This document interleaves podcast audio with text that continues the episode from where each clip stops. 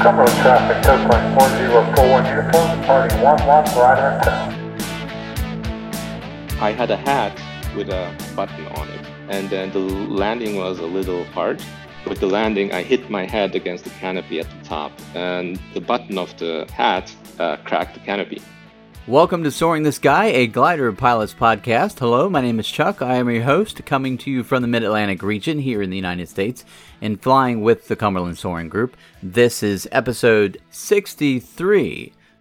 Welcome back to Soaring the Sky. Thank you for joining us for another episode. We do have another great guest on the way for you in a minute. But I want to send out a big thank you to our new Patreon pilot, Ryan Tredeo. Thank you very much for supporting the podcast.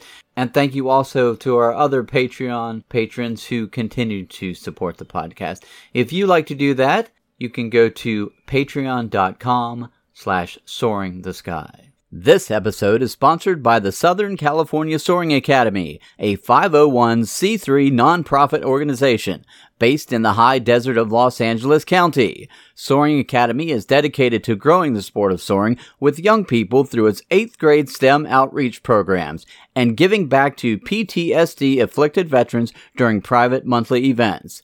Flight lessons and mountain soaring are available year round to the general public. Friday, Saturday, Sunday, and Monday. To learn how you can get involved, check them out on Instagram and Facebook at Soaring Academy or online at SoCalSoaringAcademy.org.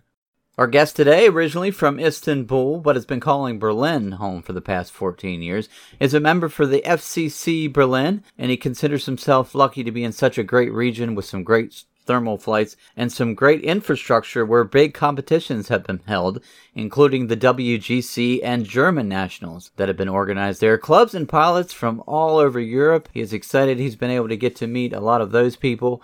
He counts himself a beginner, obtaining his license in 2018. However, he is a very enthusiastic cross country pilot, eager to learn more, of course, and fly more. His longest flight so far was a 400 kilometer in an LS4, which happens to be also his favorite glider. He's a software engineer by trade and has been working on an iOS app to make preparation for cross country flights easier called Aufwind, and he's going to tell us more about that as well. So join us now for another great guest here on Soaring the Sky. Engin Kurutepe, welcome to the podcast. Great to have you today. How are you? Um, great, Chuck. Thanks. Uh, it's great to be here. Yeah, thanks for joining me today. Now, where are you flying out of? Uh, I'm based in Berlin and I fly out of Lüsse, which is about 45 minutes drive south of Berlin, so like towards Leipzig. Now, how's the terrain there as far as soaring goes? Oh, it's very flat. So we only have thermals. The area around south of Berlin is very sandy. So when the sun is shining, there's not much humidity in the ground, so the thermals start quite quickly. Oh, very nice but we don't get like very high cloud bases. Usually the highest i've seen so far is about 2000 meters 2200 meters. Now when did your aviation adventure begin? You know i'm one of those i was like one of those little kids who always like loved planes and had like plane posters hanging in their room. But i'm from istanbul originally so in istanbul turkey there's not much of an aviation culture. There's almost no private flying only only people who are like very rich could afford that, and there was like no soaring at all. And then I moved to Berlin for my PhD and job, and kind of forgot about all this. And then 2013, a friend of mine from San Francisco comes to visit uh, Berlin and says, "Hey, I'm a pilot. I'm a like glider pilot. Do you know any glider ports nearby? Can we go and check them out?" Like, "Oh, I don't, but that sounds like a fun thing to do." So we googled a bit and then found the club where I'm at right now, the FCC Berlin and then we just drove out and then wanted to say hi. And it turns out the weekend where we were there, August 2013, they were holding the German nationals. They were like very busy. There's a lot going on in the glider port and say, hey, that's great, but we're busy now. So you can like hang around, you can look, but please come sometime in September if you want to fly. And then that's what we did. So um, that's how I started. I decided quickly to yes, I want to do this. I want to start my training. I want to get the license. And uh, so 2013, I started. I guess the last day of 2013 season, I was scheduled to go solo, but then it was such a windy day. The instructor then said like, no, no, that's not a good idea. So let's let's wait for the next season. So I soloed in 2014 and yeah, try to fly as much as I can. But then uh, we had a baby and kind of uh, flying took second seat. I had to pause my training for a while. And then finally, 2018, uh, I got my uh, glider license and um, now I'm enjoying it a lot. So, how was that check ride? Oh, the check ride was different than I expected, to be honest, because the way it happens is like you apply for a check ride and the uh, authority aviation authority here assigns you to a certain like um, what do you call it check pilot or like the examiner? And then uh, a few people from my club had the same examiner a few weeks before. And say oh he's great. It's going to be easy. He's like very chill very cool. It's, it was great fun. I was like okay. And then uh, i take the same uh, check ride. On that morning uh, some people from the club told me oh, he's known to be very strict. Oh, poor you, that's going to be a tough ride. I was like, oh, but but the other people said something else. So what do you? So I was like really confused when I started the check ride. But in the end, it went quite good, I guess. And then I mean, I got the license in the end, so it must have gone well. But he um, also asked me to, to do things which I was not expecting. Uh, but um, we did four four takeoffs, and one of them was like a longer flight with thermal thermaling and stuff. He asked me to slip a lot, so he uh, I had to like show him different variations of slip work more, where you bank more or bank li- less, and uh, sometimes it almost felt like uh, almost like an aerobatic uh, check ride. Oh, nice. Yeah, it was fun. So where did you go from your check ride? Oh, that was like the end of 2018 season, and then uh, I was like, okay, that was a good end to the season. So I started waiting for 2019 the summer, and then um, I tried to fly as much as I can, and then I tried to uh, fly longer distances because before you're allowed to take your check ride in Germany, you have to finish like fly at least 50 kilometers one way uh, before your instructor allows you, hey, you're good to uh, take your check ride. And then you, uh, I guess the instructors usually try to uh, send you off to places where you're not certain that you land. So because they also want you to have the experience of outlanding on your own. And this whole thing, uh, I really enjoyed it. So uh, that was like one of the days where the weather was not very strong. And but the instructor told me, this way, go 60 kilometers that way and try to land, land there if you can, or like if you can come back, then come back. And it was really a tough flight going there because the thermals were very weak and was against the wind. But then during the flight, the conditions got better. And then when I was when I reached the point, I was it was really fun, and so I just like flew uh, back and landed, and I realized how much fun that is uh, going cross country, going longer distances, and uh, I tried to do more and more of that the way uh, it works in our club is you have a progress. I mean, even though legally with a, with your uh, license you can fly any plane you want, any glider you want, inside the club to be able to like fly some certain club gliders, you have to have uh, flown certain distances. So you can take the ASK 21 or the Grob 102 Astir uh, cross country right when you begin. But then let's say if you want to take the LS4 uh, cross country, you must uh, complete 150 kilometers FAI uh, triangle, for instance. And then there's always this progression. So you have to like complete a bigger triangle to be able to uh, fly a better glider uh, cross country. So I started filling these kilometers to uh, start flying better gliders. Did you train in the 21? Yeah, we have two 21s, which we use for training in the club. And what are you flying right now?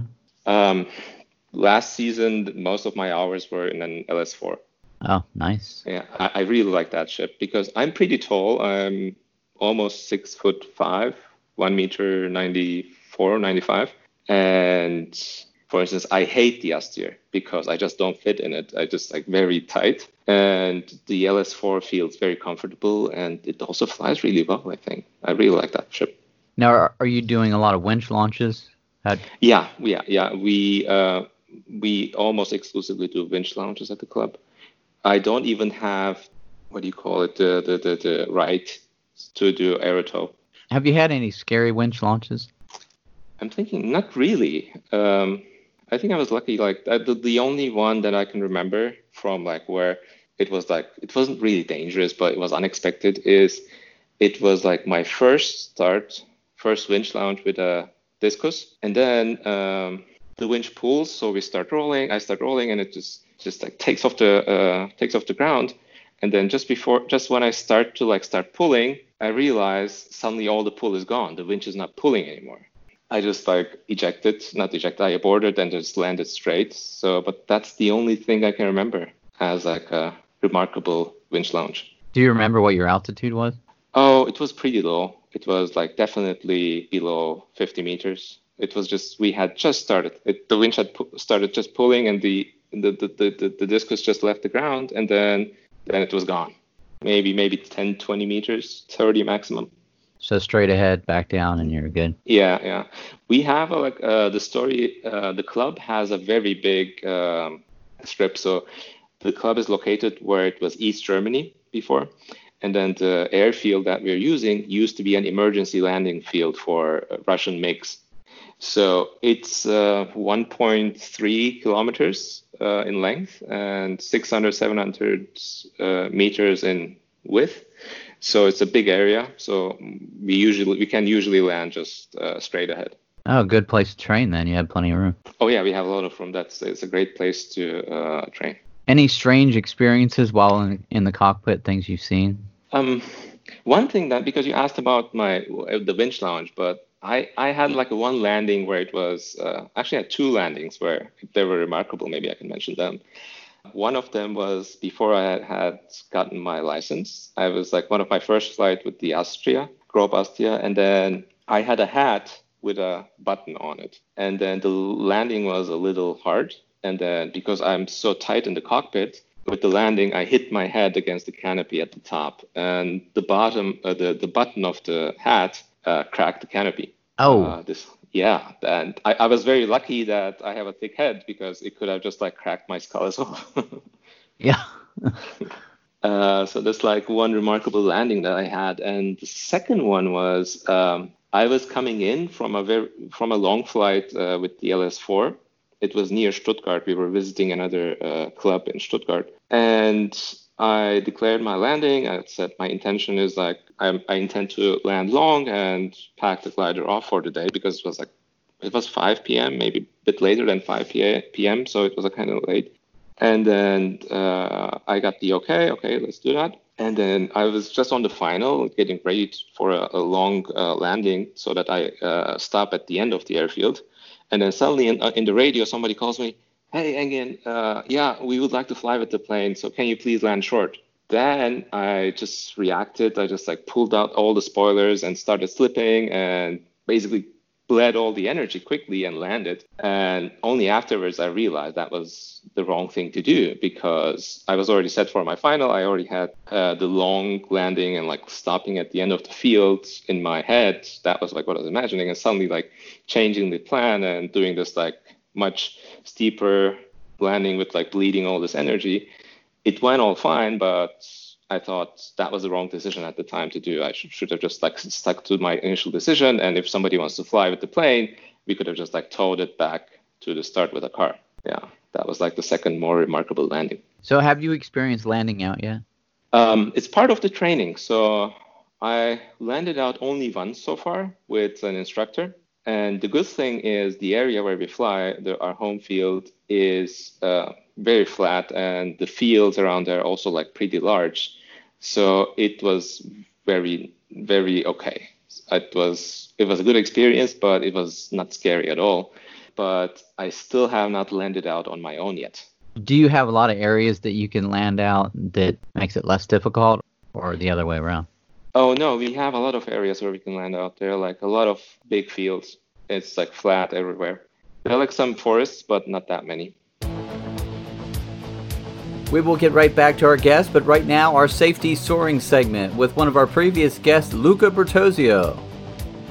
Take five minutes, relax, just take that time for yourself to think about what happened if I break the rope on takeoff, if uh, windstorm coming, or if uh, anything. Take five minutes, analyze what you can, and then relax and enjoy the thing because you already pass into your brain your actions, your you know automatic motor programs that you're going to activate in case of any problem. If you'd like to check out more of Luca's conversation with us, check out the episode The Air and a Pair of Wings. If you'd like to sponsor our safety soaring segment, get a hold of me at chuck at soaringthesky.com. Now back to our guest.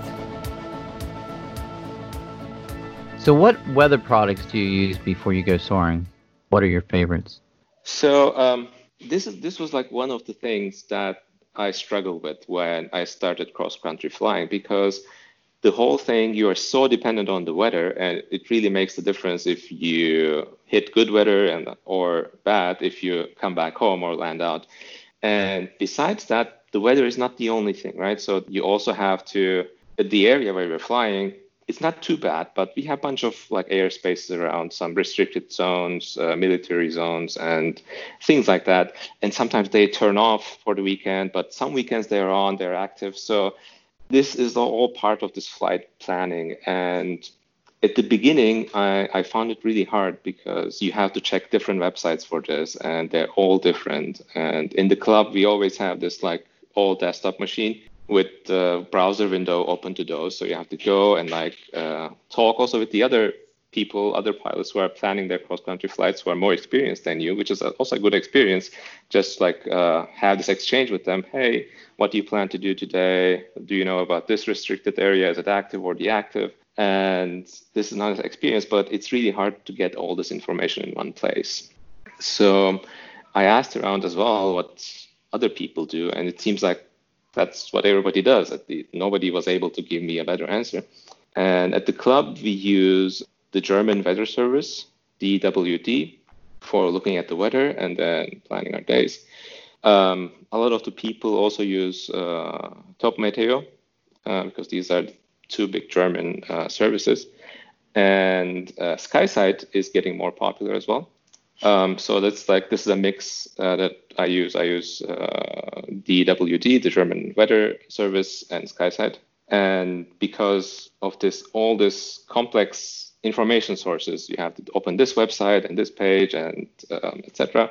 I decided to build something myself. So I'm a software developer by trade. I've been building apps, and I'm working on an app where you get weather data from SkySight uh, already preloaded with the relevant airspaces around you and uh, access to the NOTAM information almost globally. And then so that you then you can use this like one thing either on your iPhone, on your iPad to really plan out your day at, in the morning and then first increase your flight safety because you have like better awareness of what's going on, which area is active, which area is not active. And where the good weather is so that you can both fly safer and also hopefully fly longer distances and have more enjoyable, less stressful flights.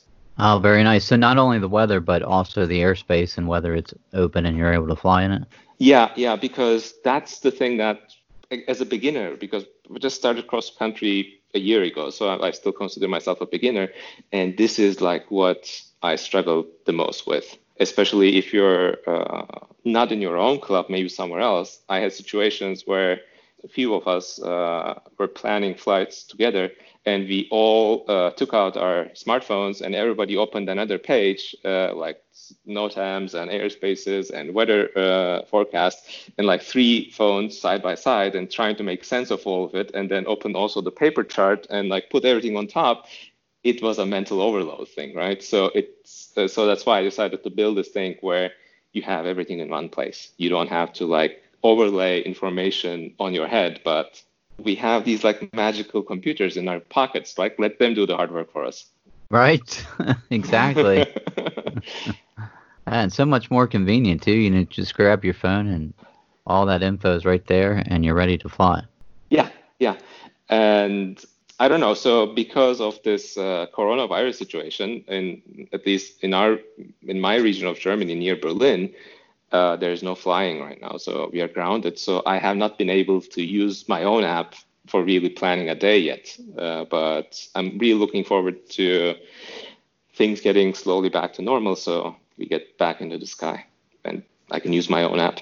Well, maybe we can include a link in the show notes. I'm not sure if you're ready to release that yet, but um, oh uh, yeah, that would be awesome. It's it's called Aufwind, so Aufwind.app, A U F W I N D dot app. Uh, the website is already there. The app is getting close to release, and you can leave your email there if you're an iPhone or uh, iPad user for uh, to register as a beta tester. And I'm like these days I'm really sending out a lot of beta invites because I really want people, especially the ones who are not grounded, uh, use the app and give me feedback. Great, we will definitely do that. Then I'll put that in the show notes. All right, thank you. So can you tell me about your cross country? You mentioned it briefly, but how's that going, and what is maybe the furthest you've ventured out? Um, um, the, the furthest I ventured out was last summer. We we did like a club trip to another club near Stuttgart. So we took about five planes, and there were like 12 of us. And then during that uh, week, there was so good weather there, and there's um, I've seen cloud bases up to like 3,000 meters, like flight level 10. Technically, I could have gone higher, but in Germany, above flight level 10, Charlie airspace starts. So as a glider without a transponder, you're not allowed to go up there. And uh, and on that day, I flew all the way from Stuttgart towards east, uh, toward uh, München, uh, Bavaria, and with an LS4. That was a great flight. It's good fun, and I ended up going only turning back because I ran out of chart. So I had my Stuttgart chart on me. So when I reached the end of the chart, uh, towards east, towards Munich, towards Bavaria. I could have gone further, but then they told me it's illegal to fly if on a region where you don't have the paper chart with you. And then so uh, I turned back, and that was about 400 kilometers on that day. That was very memorable flight. That I really enjoyed that. And then that's when I really caught the cross country bug, and I want to do more and more of this. Yeah, I guess once you get out there and start exploring, it just makes you want to do it more. Yeah, what kind of birds do you have in your area or hawks? Have you flown with anything? Okay, uh, you caught me, so I have no idea. Just, uh, I'm from I'm from Istanbul, so Istanbul is a Istanbul Istanbul is a city of 15 million people. So my animal knowledge ends at like this is a bird, this is a dog, this is a lion, and I can't really tell. I can't really tell one bird from another bird. It's a big one, white one, gray one, and so but I really remember the, the first time, I think I was one of my early solo flights, and I was thermaling, and suddenly I noticed there are like a few other birds thermaling with me in the same thermal. It's like I think two or three of them, relatively biggish birds, but I have no idea what they're called. And I yelled. I was like, it was so exciting. I said, "Whoa!" And uh, I really enjoy flying with birds because that's what I enjoy about gliding as well, because I also been in some small single piston planes, and there the engine is always in the front, so loud and vibration. It's it almost feels like you're uh, constantly going through checklists and like looking at this gauge or the other gauge. But with gliding, it's like it's a much purer form of flying. You're just out there in the nature using the energy provided by the sun and the energy in the air uh, to fly. It's just like the birds, and most of the times together with the birds. That's that's great. Yeah, you know the powered guys are avoiding the birds, of course, but we get to fly with them. So I like that. Yeah, but last year um, we had like an open door at the club, and when the, we have like a public open door day, um, there are a lot of people who want to also experience flying. So we do uh, normally any weekend somebody can come into our club and if the weather is good and it's possible, we always give them a, a guest ride, right? But uh, on this open door, we also give a big discount on them and like make advertisement into like neighboring towns for this. So there are a lot of people doing that. And then I took uh, this young guy, maybe he's 18, 17, up. He's sitting at the back. I'm sitting at the front in the ASK 21. And uh, it was a nice flight. It was like a weekday. It was not very strong. We had uh, half a meter up per second or about that. So we could stay in the air, but we could not really go up. And while I was searching for thermals in the area, this big bird comes towards us really head on. and uh, sitting in front, I saw it. I thought, hey, pull out your camera. There's like there's a bird coming towards us, and I also dove because the, the, the big bird was a bit above us, and so I realized, hey, that could get dangerous. So I uh, started diving, but really the bird went uh, straight over our heads, maybe 10 meters away, and that was also like a one very exciting moment. Oh, very cool. So you had mentioned some stuff your glider port is doing to mm-hmm. help share the love of soaring. Mm-hmm. So is there anything else they're doing? Oh, what do we do? So we have always this open day, uh, open at least once a year. We have this open door events, and we try to keep in connection with the neighboring towns and the other organization, like smaller clubs and stuff in the area, so that we can organize things together, and so raise some awareness in the area we're based at.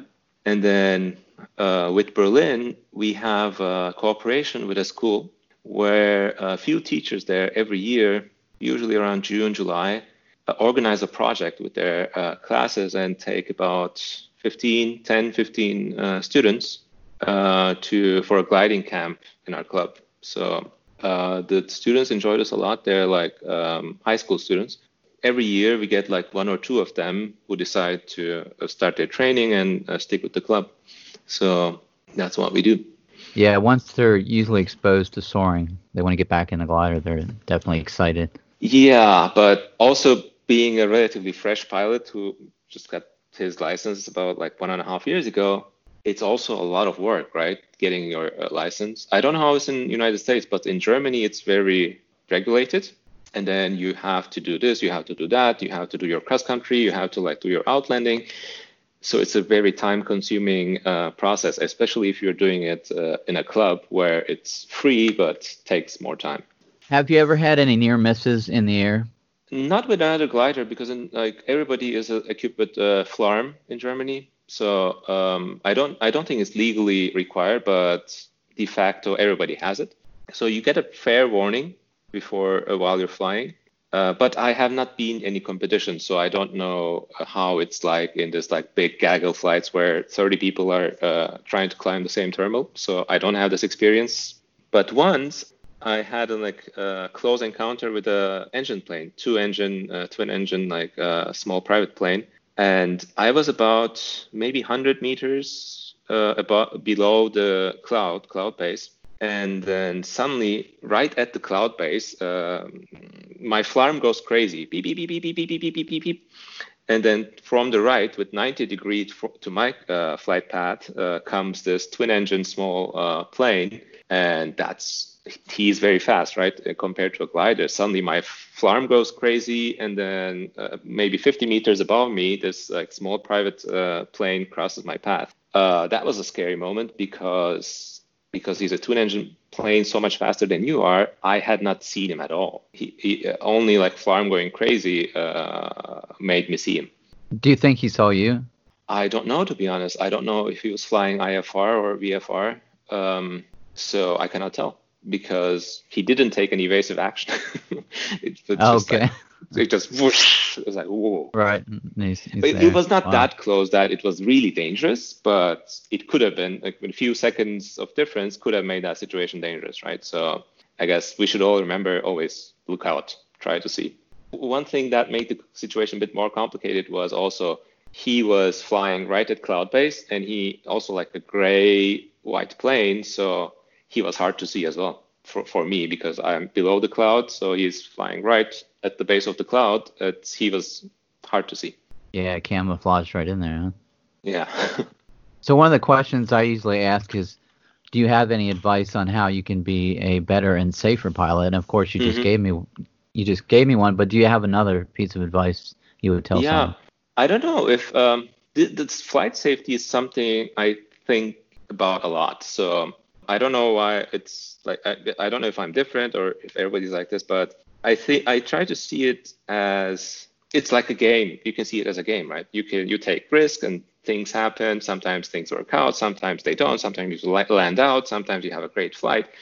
But we should always be very, very careful not to make mistakes or take risks that would mean game over, right? So watching our minimum, don't get too uh, slow or too low, and always try to remember it's not about like flying this kilometer or like going this high or like staying in the air so many hours and like flying this next greatest ship faster than somebody else. It's about at the end of the day having fun and get to fly another day. So I always uh, remind myself, hey, maybe the thermals are not working this day today, so doesn't matter. I'll just like go back, maybe try another winch launch. If it doesn't work out, then just like instead of trying to like really fly frustrated, yeah, I have to catch this thermal and I just like one 0.5 meter per second thermal, I have to like go up. Instead, hey, just chill, land, let somebody else try with the club plane, and enjoy the day, and then try it another day.